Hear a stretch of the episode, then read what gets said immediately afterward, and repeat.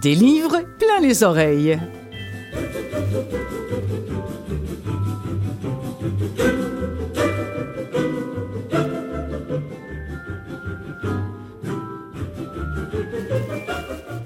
Bonjour les amis, Clotilde Sey en votre compagnie pour vous accompagner une nouvelle fois aujourd'hui, en cette semaine plutôt devrais-je dire, euh, à l'émission des livres plein les oreilles que vous pouvez entendre euh, en balado, que vous pouvez écouter également évidemment à Canal M qui produit l'émission ou encore euh, sur les ondes de CKVL. aujourd'hui, écoutez, faut que je vous fasse une confidence, je n'ai jamais regardé S'Explora cette série documentaire animée par Lily Boisvert sur, euh, sur le canal Explora. Et je n'avais même non plus jamais vu ou même entendu parler de cette série web qui s'appelle Les Brutes, qui a été lancée et co-animée par la même Lily Boisvert. Et je n'ai pas non plus lu le principe du Comshot, finaliste du prix des libraires en 2017, qui est un essai portant sur le désir des femmes sous l'emprise des clichés sexuels. Tout ça, c'est signé Lily Boisvert. Elle est déjà en train de m'entendre et tout de suite, là, je lui dis à genoux, désolé. Mais en revanche, ça m'a permis de googler comme une folle pour me mettre au courant et préparer adéquatement cette entrevue avec Lily Boisvert qui nous arrive avec le principal sujet euh, de notre entrevue, une trilogie à saveur féministe entre le, je vous dirais, entre le Chevalier Émeraude et Game of Thrones, en gros. Hein. Ça s'appelle Anan. Ce sont des femmes qui gouvernent, ce sont les femmes qui se battent. C'est une femme qui doit amener un homme à bon port pour célébrer un mariage qui devra sceller une fois pour toutes l'avenir de trois territoires. Mais attention, ce n'est pas n'importe quel homme, il s'agit d'un prince, autrement dit, la capitaine devra sauver le joli prince. C'est l'autrice de cette saga que j'accueille aujourd'hui, oui, Lily Boisvert, puisqu'elle se retrouve, vous l'avez compris, au catalogue de VVLA, autrement dit, Vues et Voix, livre audio. Vous allez peut-être aussi reconnaître la voix de celle qui euh, assume cette lecture à haute voix. C'est une actrice que vous aimez beaucoup, mais avant qu'on l'entende, une chanson, cette chanson, Femme debout. Je me souviens qu'en 70, à l'époque, je vivais encore en Europe, en France, cet hymne du MLF nous avait quasiment fait sourire. Et je dis ça avec une forme de honte sur les lèvres, et qu'on les trouvait fatigantes, ces bonnes femmes à chialer autant. Et puis, un collectif de jeunes chanteuses, plus ou moins populaires, françaises, l'a repris, cet hymne-là, et j'ai pleuré comme une enfant en l'écoutant. Je ne l'avais jamais diffusé avant aujourd'hui, mais le fait de recevoir Lily Boisvert, ça m'a convaincu que c'était la bonne journée pour cela. Surtout parce qu'on n'est pas le 8 mars.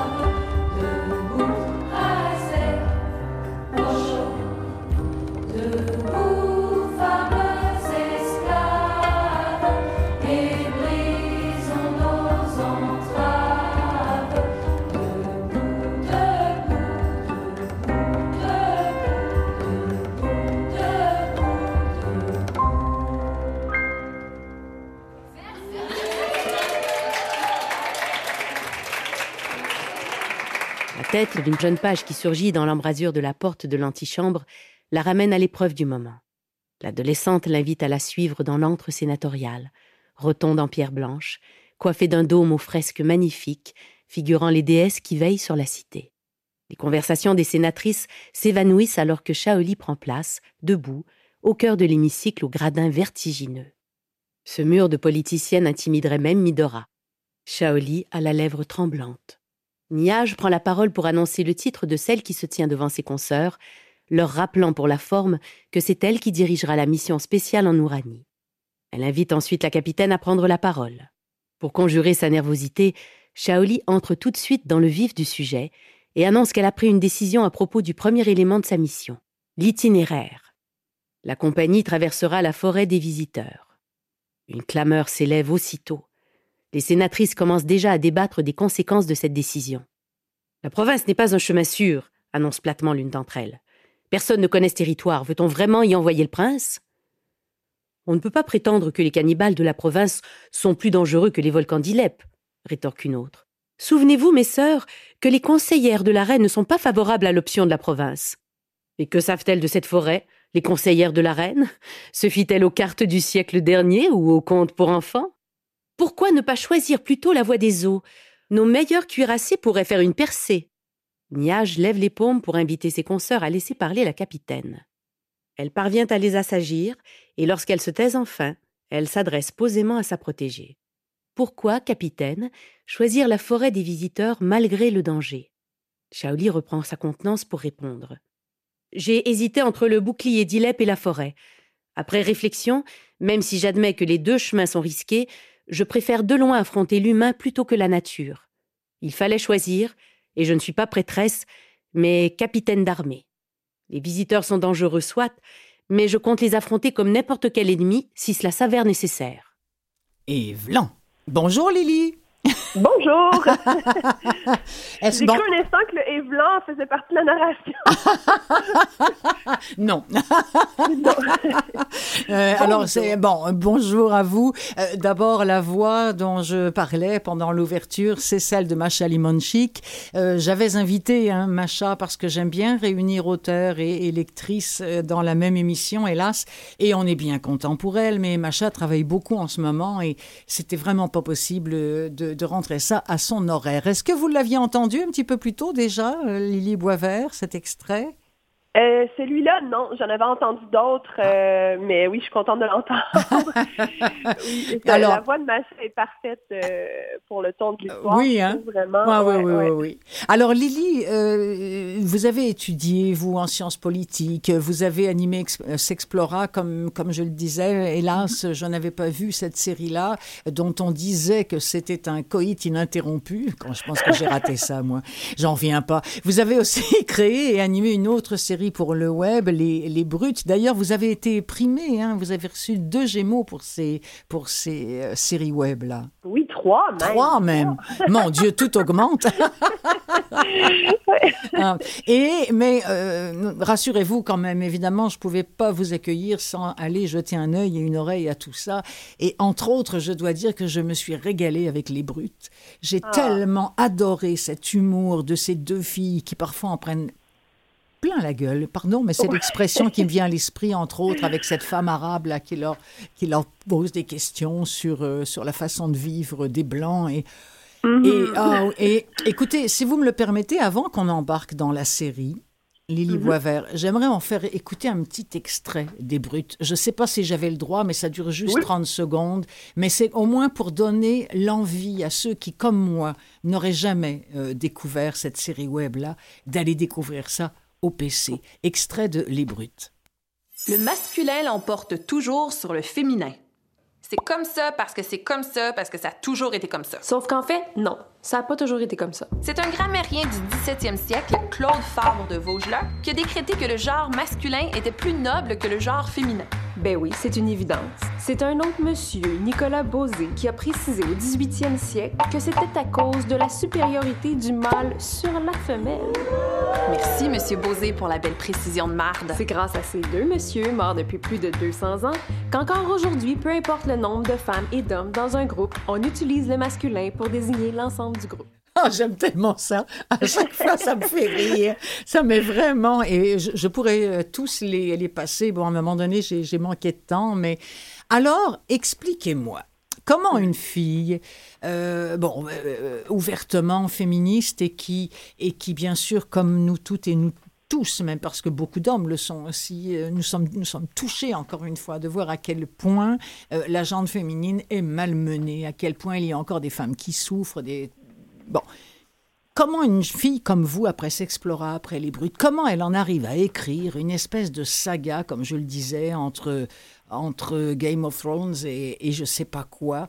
Encore là, c'est pour, c'est pour dénoncer encore, c'est pour dire encore, mais d'une autre façon? Euh, Oui et non. C'est sûr que l'histoire, elle est féministe. La, la, trilogie est féministe à cause des choix que j'ai fait euh, sur le plan narratif, comme le fait qu'il y a une majorité de personnages féminins, que, comme vous l'avez mentionné, les femmes sont au pouvoir, tout le système est un système qui avantage les femmes par rapport aux hommes. Euh, dans le, même juste dans la description des personnages, j'ai fait vraiment attention de ne pas préciser l'âge des personnages féminins, alors que je le fais pour les personnages masculins. C'est vrai. Euh, et, l'apparence physique. Oui, vous ne les décrivez pas, hein? non, c'est ça. ça.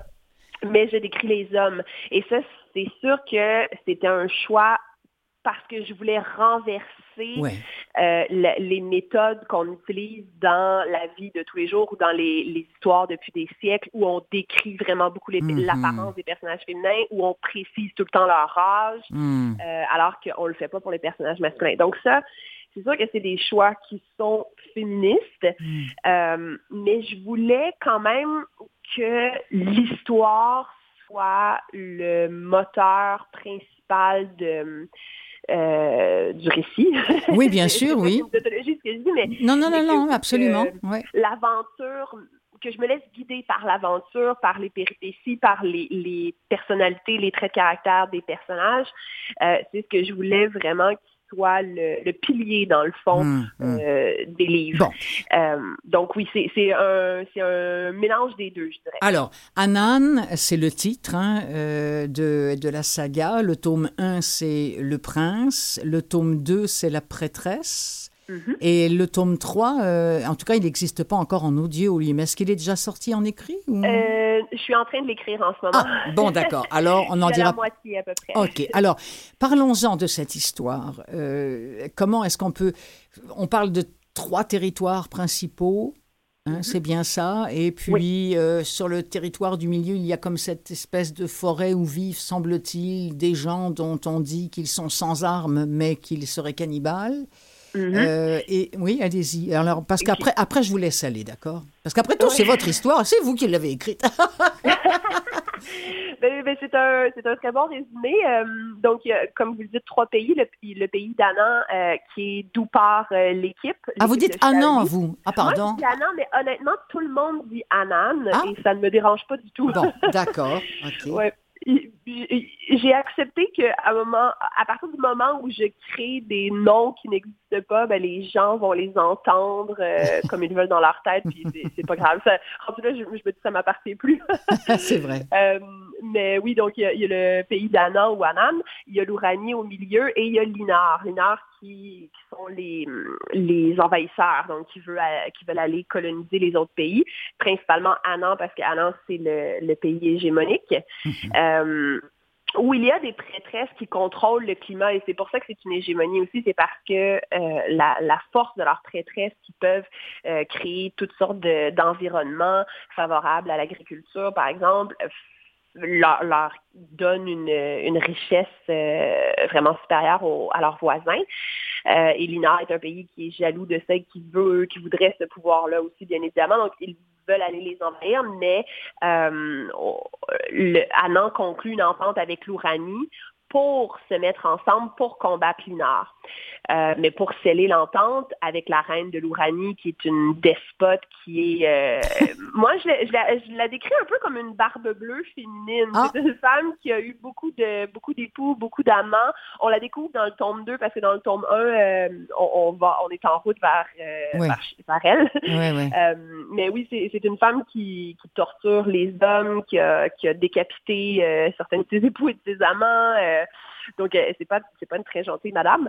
Euh, mais donc, elle, elle pour conclure l'entente, elle a exigé d'épouser le prince d'Anna, euh, Birns. Donc, euh, Shaoli doit amener Birns en Oranie pour, euh, pour ce mariage-là et pour sceller l'entente militaire. Alors, alors le, le, fameux prince, moi, ça, ça me fait tellement rire qui est beau comme un dieu, mais qui est con, pardon, excusez-moi, qui, est un, qui est un vaniteux de première. Enfin, il est, ouais. il est, non, mais c'est vrai. Tu sais, ça, ça fait penser, bon, à la, à la jolie princesse parfois, mais, mais qu'il faut pas qu'il parle, quoi. Ou... Mm -hmm. non, mais je veux oui, dire, vous êtes, vous êtes allé loin là-dedans, parce que par exemple, il y a aussi le personnage de Keio. Euh, au départ, il est présenté comme un, bon, euh, d'abord, il est le symbole de la mixité entre entre mm -hmm. deux peuples. Tiens, ça nous rappelle quelque chose. chose. Et puis, il est présenté comme esclave aux femmes, c'est-à-dire comme un jouet sexuel. Et là ouais. aussi, même, on, on, montre ses attributs, on lui caresse les fesses, on fait exactement tout ce qu'on fait aux femmes dans la plupart de ces séries-là. Euh, moi, je revoyais ouais. euh, Angélique, euh, la princesse de je sais plus quoi, là, quand j'étais jeune, avec Robert Hossein, puis voilà, qui était mise à un moment donné sur scène et qui était en appât. Alors, tous les mecs qui étaient devant et qui, qui bavaient littéralement devant cette beauté. Non, mais c'est vrai, et là, c'est... J'ai lu les Angéliques quand j'étais jeune aussi, je m'en rappelle, oui. Ah, vous vous en... Bon, ben... Vraiment... Oui, ah, c'est exactement ça. Hein? c'est vrai. Oh, ben, je suis contente qu'on ait la même référence. ça m'a influencé, justement, sans que je m'en rende compte. bon. Ouais. bon, bon, bon. Alors, c'est ça. Euh, je voudrais que vous nous parliez un petit peu de ce personnage qui est un, qui est un personnage central hein, dans le oui. livre. Keio, c'est celui auquel, euh, au niveau des personnages masculins, c'est celui auquel je je m'identifiais le plus. Euh, pas parce que je suis métissée, je suis pas métissée, mais parce que parce que lui, bon, il est métissé, c'est ça, il est à moitié anasque et à moitié euh, visiteur. Donc, il, son père faisait partie du peuple des cannibales qui sont dans la forêt, qui sont euh, -hmm. vraiment des redoutables guerriers. Euh, donc, lui, il est un mix entre les deux, mais il a grandi à Annan comme esclave et euh, il va servir de guide, d'interprète dans la forêt pour justement essayer de survivre euh, à la forêt des visiteurs. Oui. Euh, donc, il est à la fois un personnage que euh, Charlie et son équipe vont apprendre à apprécier, mais qui est quand même un peu difficile à aimer au début pour eux parce qu'ils se méfient de lui.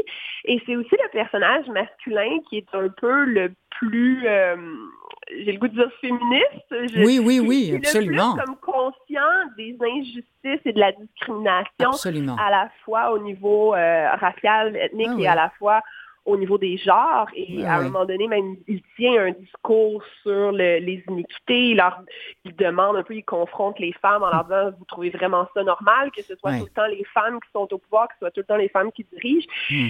et puis je, je, le mets en opposition un peu avec le personnage de Tarin qui, oui. euh, le, qui est un des soldats oui oui oui le, qu'on peut qu'on peut imaginer grand fort musclé une espèce de Thor là avec ça hein, c'est ça mais, mais, ouais et qui est très doux en même temps ouais. euh, au niveau euh, sur le plan psychologique, oui. il est très docile aussi. Lui, il veut juste plaire à l'autorité féminine. Il veut essayer de faire sa place. Moi, moi, en euh, moi, en n'étant en jamais dans la confrontation. Ouais. Keio essaie de l'embarquer là-dedans dans mmh. cette pour dire comme non mais tu trouves pas toi aussi que c'est un peu bizarre que on, nous on n'a jamais accès à, à, aux, aux, mêmes choses que les femmes puis Tarin veut pas embarquer là-dedans puis c'est tellement comme le genre de discussion auquel j'ai assisté souvent dans la vraie vie mais vrai. avec des femmes mmh. oui oui c'est vrai tout à fait qui essaient de, de, pointer des injustices puis là d'autres femmes qui sont comme hein, hein, qui, qui osent pas aller là puis qui veulent pas déplaire qui veulent pas choquer donc, bon. euh, oui, je, Alors, Lily, beaucoup de, de, de, oui, de Ah ben non, ben je, je vous en prie, euh, c'est un, un vrai plaisir. On, ce qu'on va faire ensemble, là, on va, on va écouter un autre extrait. Je, je n'ai choisi que des extraits du tome 1 parce que je voulais pas trop en dire sur le Mhm, tome 2 mhm. pour, pour laisser aussi hein, la possibilité. Alors, on va écouter un second extrait euh, de, de euh, Annan, euh, Annan. Donc, euh, euh, je me souviens plus. Je m'étais dit qu'il fallait que je le présente, sûrement quelque chose, mais je monte tellement d'extraits pour chaque émission, ma pauvre Lily, que là, je. me- Ah oui, mais oui, ils sont dans la forêt, parce qu'en plus, sinon, ce serait pas drôle. Il y a des monstres. Quelque chose se déplace au-dessus d'eux. Le métis fait signe aux autres d'arrêter. Le silence se fait. C'est alors qu'ils entendent un grognement. Non, plusieurs. Des cerbères, annonce Caillot en pâlissant. Se remémorant la description de leur guide, les soldats sortent leurs armes dans un même mouvement. Visez au cœur, ils n'en ont qu'un. Le métis n'a pas le temps de donner d'autres conseils. Une masse sombre surgit de derrière un rocher et bondit. Le cerbère atterrit sur ses six pattes avec une parfaite stabilité au milieu du convoi. Un second monstre le suit immédiatement et lui fait dos, scindant l'équipage en deux groupes. Si manie adroitement son épée devant elle pour tenter de chasser la bête qui lui bloque le passage, mais celle-ci évite sa lame et ouvre grand la gueule de l'une de ses deux têtes pour la mordre. Fisor vient à sa rescousse en passant dangereusement proche du vide et parvient à distraire l'animal juste à temps pour éviter à la major de perdre une jambe et sans doute d'être jeté dans le ravin. Un troisième cerbère apparaît en rugissant, séparant cette fois Keio et Shaoli des autres. Montrant les crocs, il balance ses longues queues musculeuses, frappant la paroi rocheuse avec un rythme délibéré. Des rochers se mettent à nouveau à débouler, manquant de peu plusieurs soldats. Comme si elles attendaient ce signal, de nouvelles bêtes sautent du haut de la paroi, cernant Tarin, Birns et Midora. Une autre encore émerge d'Onsezu, à l'arrière du convoi, menaçant Drisayon et Kitioka et coupant à l'équipage toute voie de retraite. Ils sont cernés par la meute. Hmm. Alors, s'en sortiront-ils? Mais oui, il y a un tome 2. mais, mais, mais, mais, mais, mais, parce qu'il y a des mais, je dois dire qu'au niveau de, l'écriture, c'est fort intéressant.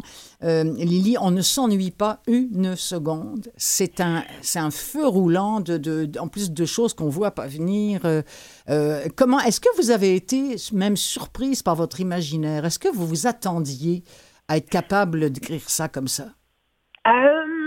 Je, il y a des choses qui me surprennent effectivement de, de l'histoire. Il y a des choses que j'avais pas prévues qui, euh, par exemple, certains personnages qui vont vivre des romances que, que j'avais pas anticipé au début quand je me suis mise à écrire. Donc, oui, il y a, il y, a, il y a des moments où j'ai fait comme, ah, tiens donc, euh, eux, ils- eux, ils ont le goût de se frencher. Ah bon, ok, on va aller là. ou ou d'autres événements, euh, des, des, toutes sortes de péripéties, oui, que Ouais. j'avais pas anticipées, mais je me suis tellement dit que j'allais me laisser guider par mon, mon flow. Vous n'aviez Euh, pas de plan? Par- J'avais pas de plan, non. J'avais Hein? une idée. J'avais, j'avais vraiment l'idée, mais j'avais un espèce de sentiment d'urgence. Puis le tome 1, je l'ai vraiment écrit en deux mois. Donc, je n'ai fait pratiquement que ça du matin Pourquoi d'urgence? Euh, je sais pas pourquoi, mais on, on dirait que j'avais peur de de pas le faire si je le faisais pas rapidement. Ah oui puis j'avais hâte aussi, je pense, de voir de quoi ça, ça allait avoir l'air, comme j'avais jamais fait Ouais. ça, écrire un roman avant. Mais en même temps, euh, j'ai toujours eu beaucoup d'imagination quand j'étais enfant, puis c'est quelque Mhm. chose que j'avais perdu, j'ai l'impression, en vieillissant, en devenant journaliste, euh, on doit tellement tout le temps se, se référer aux faits que j'avais un peu laissé de côté euh, le- l'imaginaire. Mais là, ça m'est revenu en, en faisant cette Hmm. trilogie-là. Et puis, il y, a, il y a plein de choses dont je me suis rappelé. Euh, Par exemple, les volcans. Il y a tout le temps la menace des volcans que- qui, qui sont à travers la trilogie et vraiment qui, est- qui, Ouais. qui explosent dans le tome 3, mettons OK. sans divulgacher c'est trop, mais, euh, mais c'est quelque chose que j'utilisais tout le temps quand j'étais petite, puis que Ah. je jouais avec mes Barbies. Mes Barbies étaient tout le temps dans la guerre. Puis j'ai joué aux Barbies pendant très longtemps et vraiment beaucoup, mais, mais c'était- je jouais pas à la maison, puis à papa, maman, puis les enfants. C'était vraiment, euh, il y avait, elles étaient des réfugiés, elles devaient s'enfuir, il y avait une menace, il y avait des gens qui Ah. voulaient les tuer. C'était tout le temps ça. Puis là, elles grimpaient sur la laveuse, mais là, il fallait sauter sur la sécheuse. Puis il y avait un volcan qui était en éruption. Il y avait tout le temps des volcans C'est comme, c'est comme le même imaginaire que vous avez remis en mouvement adulte. C'est fantastique, ça. Ouais, ouais, c'est ça que j'ai réalisé. euh, en Cela, l'écrivant. en l'écrivant, hein, Lily Boisvert, cela étant dit, euh, c'est sûr que c'est l'imaginaire d'une adulte, parce que sans, sans déflorer rien, euh, le début du second tome et euh, beaucoup plus, euh, mon Dieu, j'ai failli dire hard, on va dire dur, parce qu'il y a un mot en, en mm. français pour ça. Euh, les rôles là sont complètement inversés dans, dans des situations où, où, les hommes sont violentés, les, la, la, libido des femmes est complètement exacerbée. là, vous, vous êtes allé à fond, là, dans le début du second tome, oui. Oui, je suis allée. On dira juste ça. Oui, ouais, je suis allée plus loin dans le tome 2. D'un côté emprisement que s'il y avait des jeunes lecteurs du tome 1, il allait peut-être être plus vieux rendu au tome 2, euh, mais aussi parce que l'histoire m'amenait là. Et je savais, c'est ça que c'est beaucoup dû au personnage de Laépar qui est plus présent dans le tome 2, qui est hmm. très abusive. Ouais, ouais, ouais. Et donc, oui, le, tome 2 commence sur un viol, on peut dire ça comme ça. C'est effectivement ça. Puis je me suis posé la question euh, si c'était pas un peu trop choquant, un peu trop intense de commencer avec une scène de viol. Euh, puis en même temps, ben, ben euh, l'histoire était rendue là. Oui, mais c'est ça. C'est ça. Je me suis pas censurée. Je pense que c'est la continuité logique de, de, votre état de pensée et de, et de ce livre qui, qui, est un petit peu comme un train qui peut en cacher un autre. Euh, c'est une série qui, euh, qui aussi fait, fait l'apologie ben, de, de, de, problématiques sociales et politiques très réelle mhm. et très présente, hein, c'est sûr. Lily Boisvert, pouvez-vous croire que je voulais vous retenir 15 minutes? Ça fait déjà 20 minutes qu'on jase, mais là, là, oh! faut qu'on se laisse. Mais je voudrais donc préciser que Anan ou Anan, bien sûr, peut se lire par écrit, mais peut s'écouter, lu divinement bien par Macha Limonchik.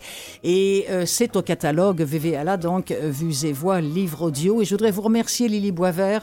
Vous êtes quelqu'un, je trouve, vous avez le féminisme rafraîchissant. Et euh, euh, vraiment, vraiment. Alors, je, je vous, alors, bonne écriture du numéro 3. J'ai bien hâte de voir jusqu'où vous allez nous amener. Merci beaucoup, c'est un plaisir. Au revoir, Lily Beauvert. Au revoir. Au revoir.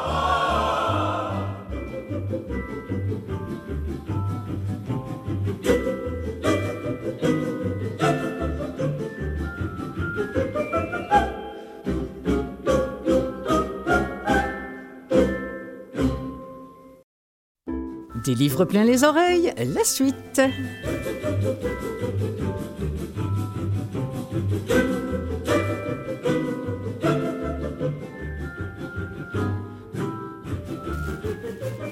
Alors, dans cette seconde partie, des nouveautés en veux-tu en voilà qui nous viennent de toutes sortes de maisons de production de livres audio d'ici ou d'ailleurs. Aujourd'hui, on va faire dans la poésie, dans le mot juste, dans l'image qui émeut, dans la pensée qui fragilise ou qui transporte, avec notamment Hélène Dorion, Oxmo Puccino qui seront à l'honneur. Et on va retrouver avec un grand plaisir, hein, à la toute fin de l'émission, euh, Faline Bobier de Caeb. Mais en attendant, vive les mots.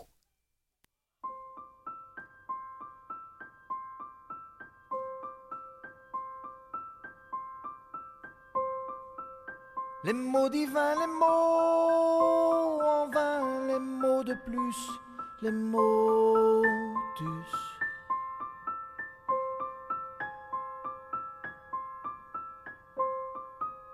Les mots pour rire, les mots d'amour, les maudits pour te maudire.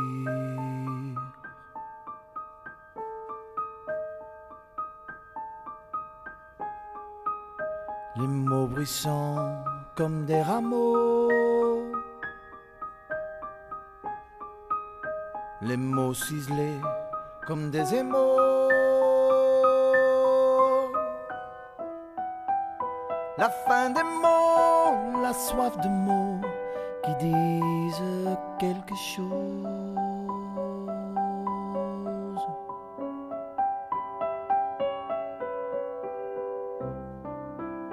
Les mots chéris qui sur mes lèvres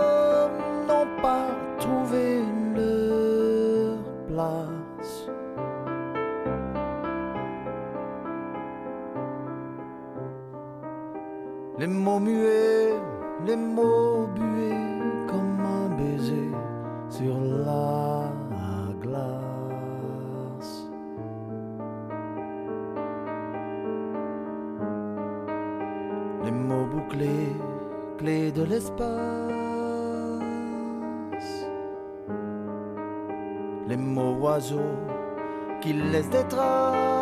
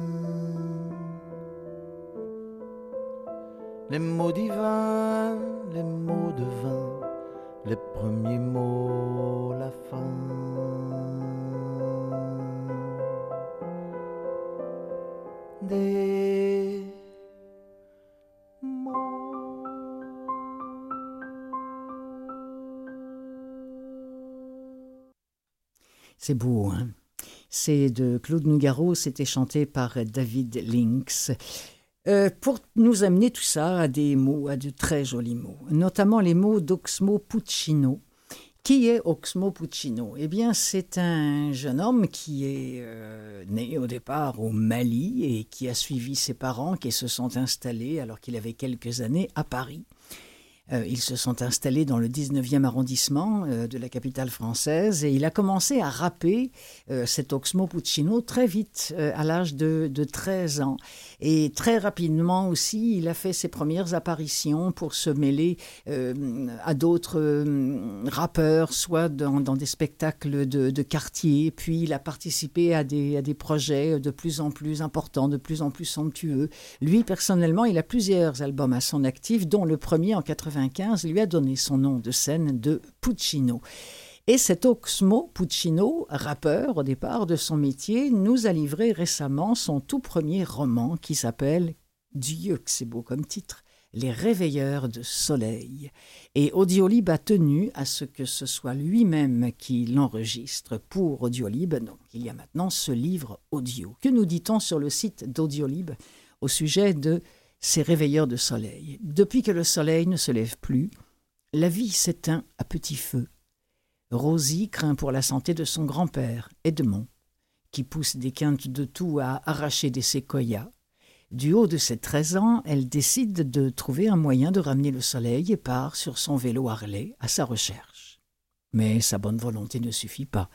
Après avoir échoué à convaincre Noé, l'homme le plus riche du monde, de l'aider, elle se lance dans une épopée qui lui fera croiser la route de Crépuscule, un paria au grand cœur, Aube, son ange gardien, Vénus, la femme la plus belle du monde, le fameux Famos, Ilra, la magicienne, et son mari, le chat Sino, Momo le pêcheur, un sonneur de cloche, et même des éléphants footballeurs.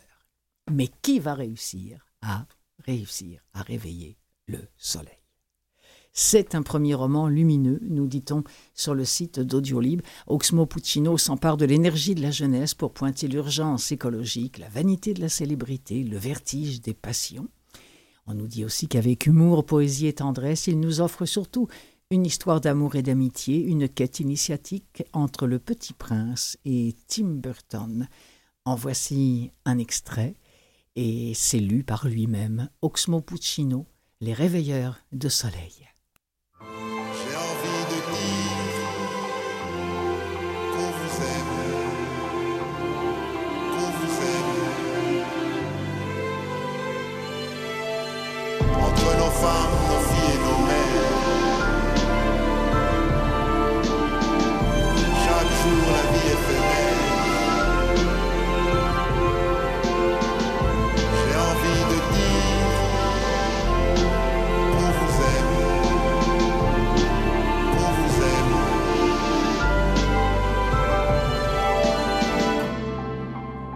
Le soleil se levait tous les matins, le petit parc d'Edmond était odorant à l'enivrement.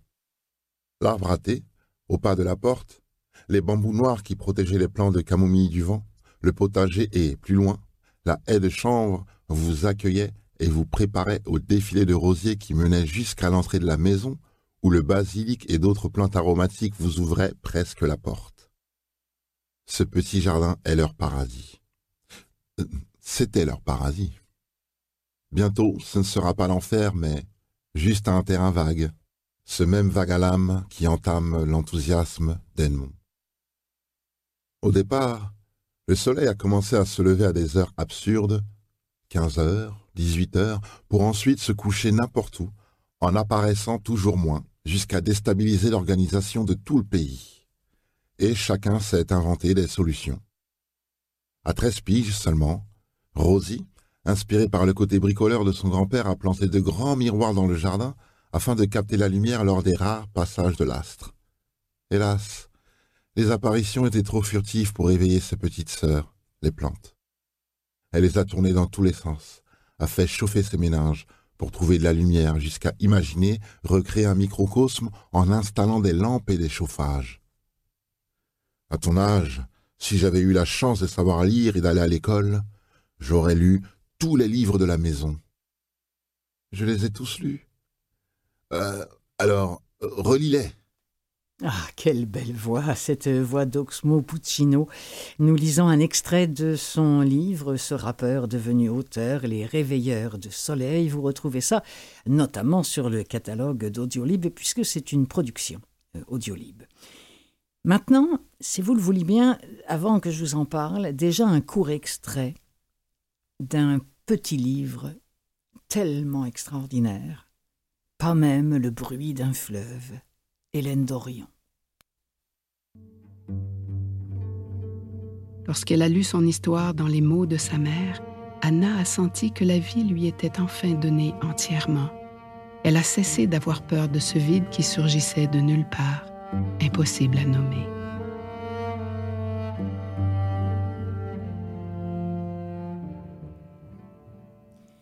La voix d'Hélène Dorion lisant elle-même, pas même le bruit d'un fleuve, euh, aux éditions Alto, qui a sorti ce livre sur papier, mais également euh, en livre audio. Bon, Hélène Dorion, on la connaît, euh, on, se, souvient sûrement de toutes ces poésies qu'elle a pu nous écrire depuis la toute première qu'elle a fait paraître en 1983, et puis on sait qu'elle a obtenu des prix prestigieux en, poésie, et bon, mais, mais, pas juste en poésie d'ailleurs, elle a, elle a écrit des romans, des récits, des, essais, des, albums jeunesse. Il semblerait même que ces livres soient publiés dans une quinzaine de, pays. C'est ce qui lui a valu d'ailleurs plusieurs distinctions, dont euh, le prix littéraire du gouverneur général, le prix Anne le prix Sangor, le prix Mallarmé, le prix du Calque, l'artiste de l'année en Estrie, etc., etc., j'en passe, et des meilleurs. Là, on remonte le fil du Saint-Laurent et celui de l'histoire. L'héroïne de pas même le bruit d'un fleuve, c'est Anna. Anna, elle suit les traces qui l'amèneront vers sa mère, Simone, qui est une femme silencieuse et absente de sa propre vie. C'est une quête, une quête ponctuée de révélations, de miracles et de mystères. Euh, tout cela baigne sous sa forme audio dans une atmosphère absolument vibrante, avec cette narration euh, d'Hélène Dorion, cette voix qui lui est propre, qui se conjugue aux compositions complètement ensorcelantes de la violoncelliste canadienne Julia Kent, qu'on a pu entendre d'ailleurs, pour former un univers sonore. C'est travailler, mes amis, jusque dans ses moindres détails. Elle a dit que sa préparation était davantage, sa préparation à faire de la narration, à faire de la lecture à haute voix sur son texte, a été davantage de l'ordre de la concentration pour qu'au moment d'enregistrer en studio, et là je la cite Hélène Dorion, il n'y ait devant moi que les personnages et l'histoire que je raconte, et que ma lecture puisse aussi faire entendre le rythme même de l'écriture. Lors de l'enregistrement, je laisse le fil de la lecture se dérouler de manière fluide et spontanée. C'est comme si j'écoutais le texte en retrouvant aussi le mouvement qui qui m'a fait l'écrire. En réalité, dit-elle encore, le travail le plus exigeant est celui de la réalisation du livre audio, qui m'a demandé de choisir d'abord la musique, cette musique euh, qui est donc signée Julia Kent, comme je vous le disais un petit peu plus tôt. Alors c'est bien beau d'en parler, euh, mais on aimerait, vous aimeriez certainement en entendre un plus grand extrait. C'est ce que je vous propose maintenant, euh, non sans vous citer quelques articles, quelques bribes d'articles. Claudia La Rochelle dans Elle Québec a écrit au sujet de ce livre qu'Hélène Dorion entremêle ici poésie, fulgurance et prouesse narrative. Euh, Samuel La Rochelle de la presse a écrit C'est un hommage en douceur à la puissance de l'art, voire un appel à vivre. Je vous laisse en juger par vous-même, fermez les yeux et écoutez Hélène Dorion dans Pas même le bruit d'un fleuve. Un jour, j'ai vu ma mère entrer dans la mer comme si elle enlaçait un corps aimé, comme si les coups violents des vagues contre ses hanches étaient ceux d'un amant auquel elle s'abandonnait. Pour elle, l'eau n'était pas glaciale, le soleil ne brûlait pas sa peau. Le vent balayait ses cheveux, révélait la beauté de ses traits et la forçait à ancrer ses pieds plus profondément dans le sable. Son regard cherchait-il quelque chose au bout du vide? Attendait-elle que la mer rejette des débris reparus à la surface, comme le son des souvenirs? Alors, ma mère redevenait pour moi une inconnue.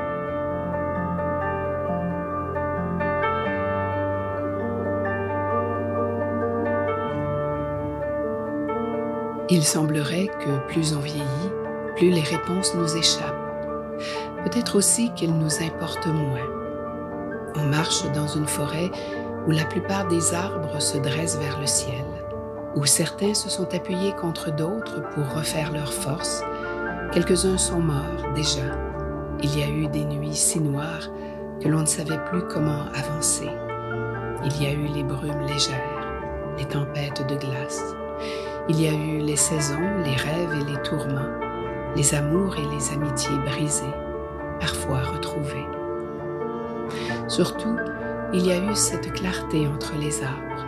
Ce chemin, on a appris à le voir, à le suivre aussi. Où que l'on soit, un ruisseau rejoint la rivière où court le présent. Un fleuve et un océan finiront par emporter nos absents.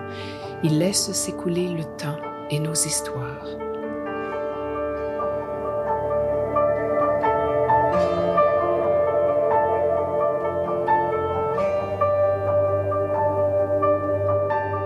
Combien de jours avons-nous pour voir ceux qui nous ont fait naître à travers la totalité de ce qu'ils sont, à travers l'entièreté de leur vie et non plus seulement par un angle qui les réduit à être ce père, cette mère qu'ils ont été?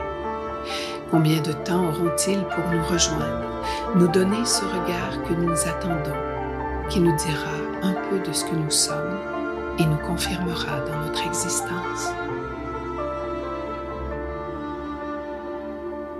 Encore aujourd'hui, je ne peux dire que je connais toute l'histoire, mais sait-on jamais la vérité entière de nos parents? Ici, les tempêtes nous dérobent le ciel et parfois même nos rêves. C'est aux éditions Alto, la voix d'Hélène Dorion pas même le bruit d'un fleuve sur une musique de Julia Kent. Un demi-voilier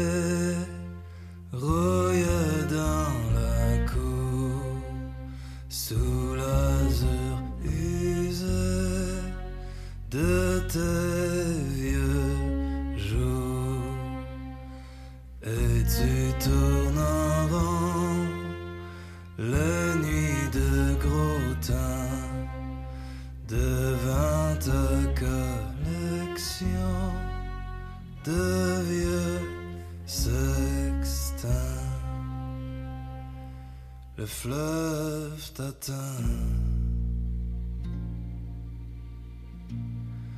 Et l'océan sait que la liberté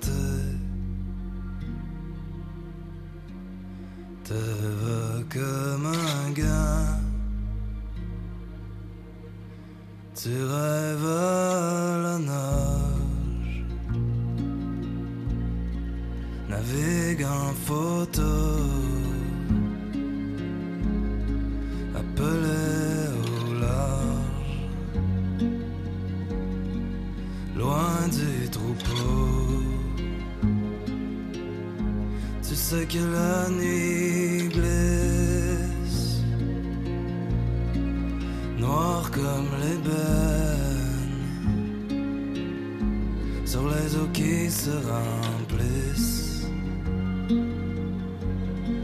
d'étoiles par centaines. Le fleuve t'atteint et l'océan sait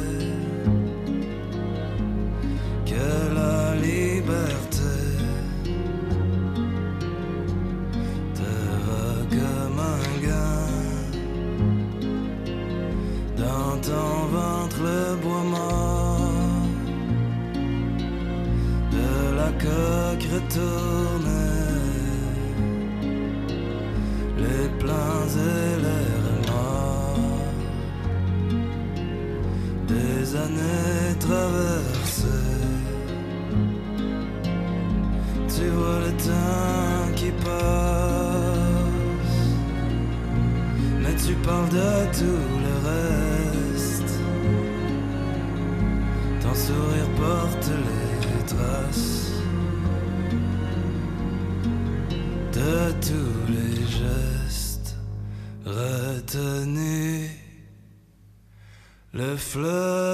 fleuve t'atteint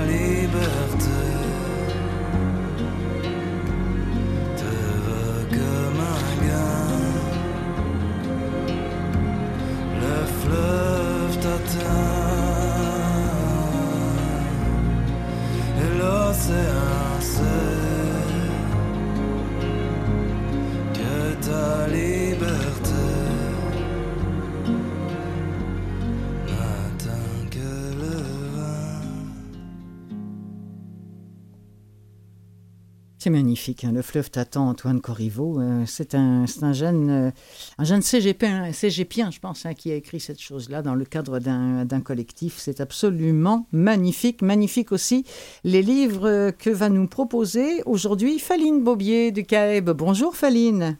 Ah, bonjour Clotilde, j'aimais bien la musique. Oui, Euh, hein, c'était, c'était ouais, bien. ouais, ça, ça faisait référence euh, à un, un livre d'Hélène Dorion qui a été enregistré euh, aux éditions Alto, qui s'appelle Pas même le bruit d'un fleuve. Et, et voilà, c'était tout ça coulait de source, si Ah, j'ose dire. parfait. Alors, mais les, les eaux peuvent être mortelles aussi. hein. C'est un petit peu le- la base de l'histoire de Jenny Soro de Marc Séguin que vous nous présentez.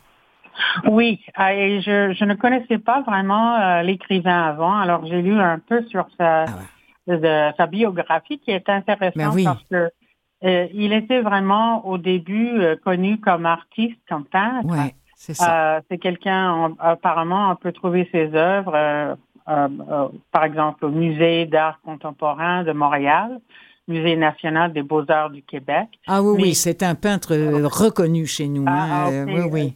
Je n'étais pas au courant. Et donc, il a publié son premier roman en, en 2009. Donc, Mhm. le livre dont on va parler, Jenny Soro, c'est son quatrième euh, roman.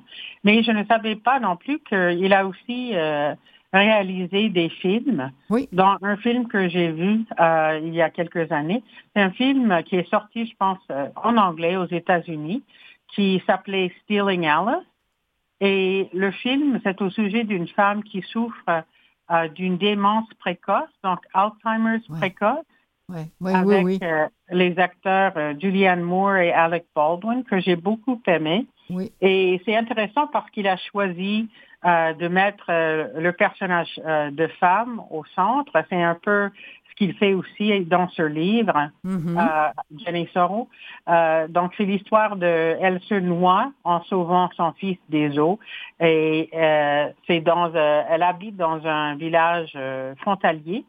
Donc, à travers le livre, on va vraiment connaître cette femme par, euh, pas par, ses, par elle-même, mais plutôt par les autres personnages qui l'ont connue dans le village. Donc, euh, je trouvais ça très, euh, très intéressant.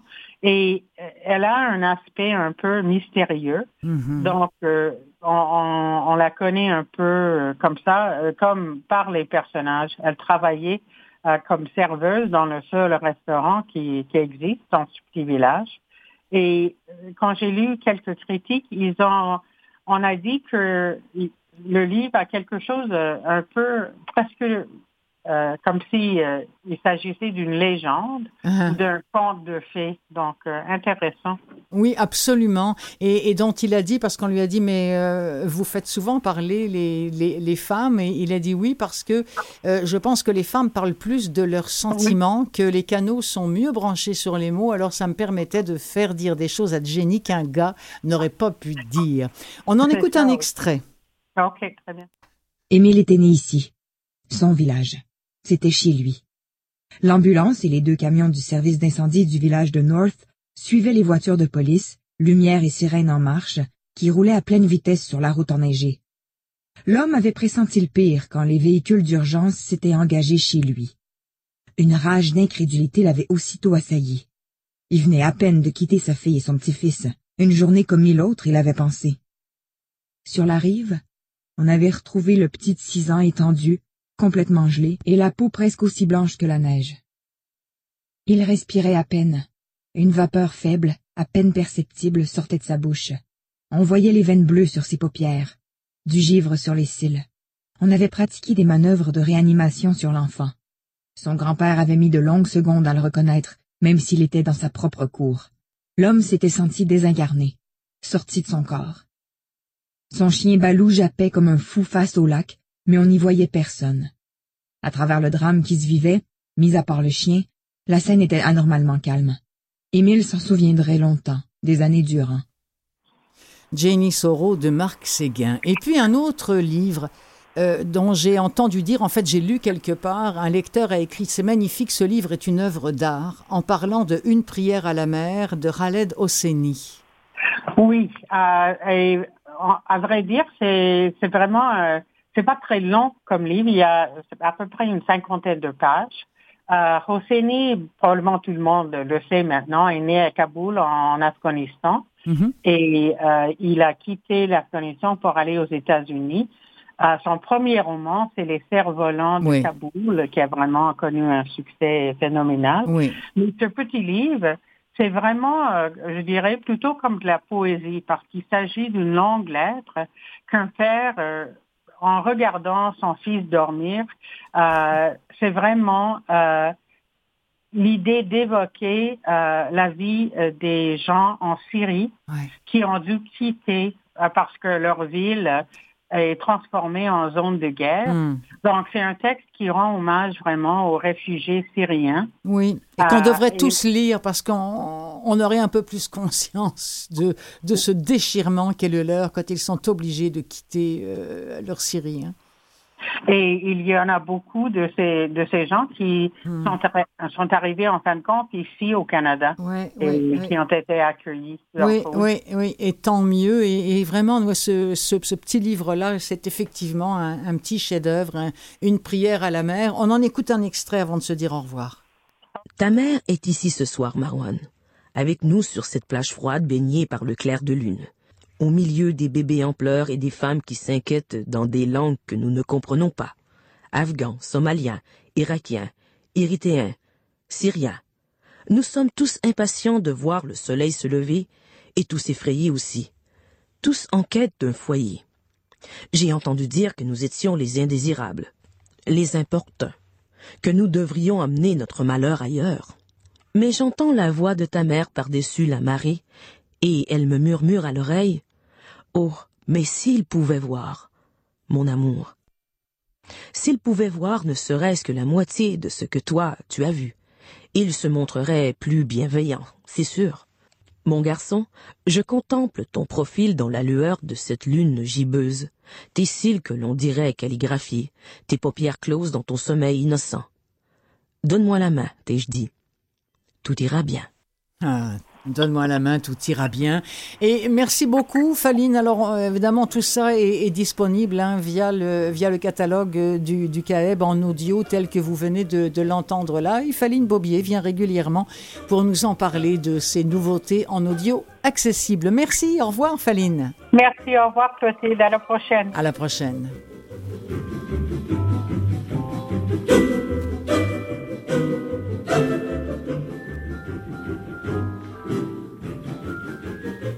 Les merci, bien, c'est aujourd'hui envers euh, Lily Boisvert, euh, auteur de cette saga euh, Anan dont nous avons parlé pendant la première partie, puis remercier l'ami Jean-Sébastien La Liberté, toujours fidèle dans sa régie semaine après semaine. Je m'appelle Clotilde Sey, je suis ravie d'être des vôtres également à chaque semaine pour vous présenter des livres plein les oreilles, cette émission qui fait la promotion du livre audio, le livre qui s'écoute autrement.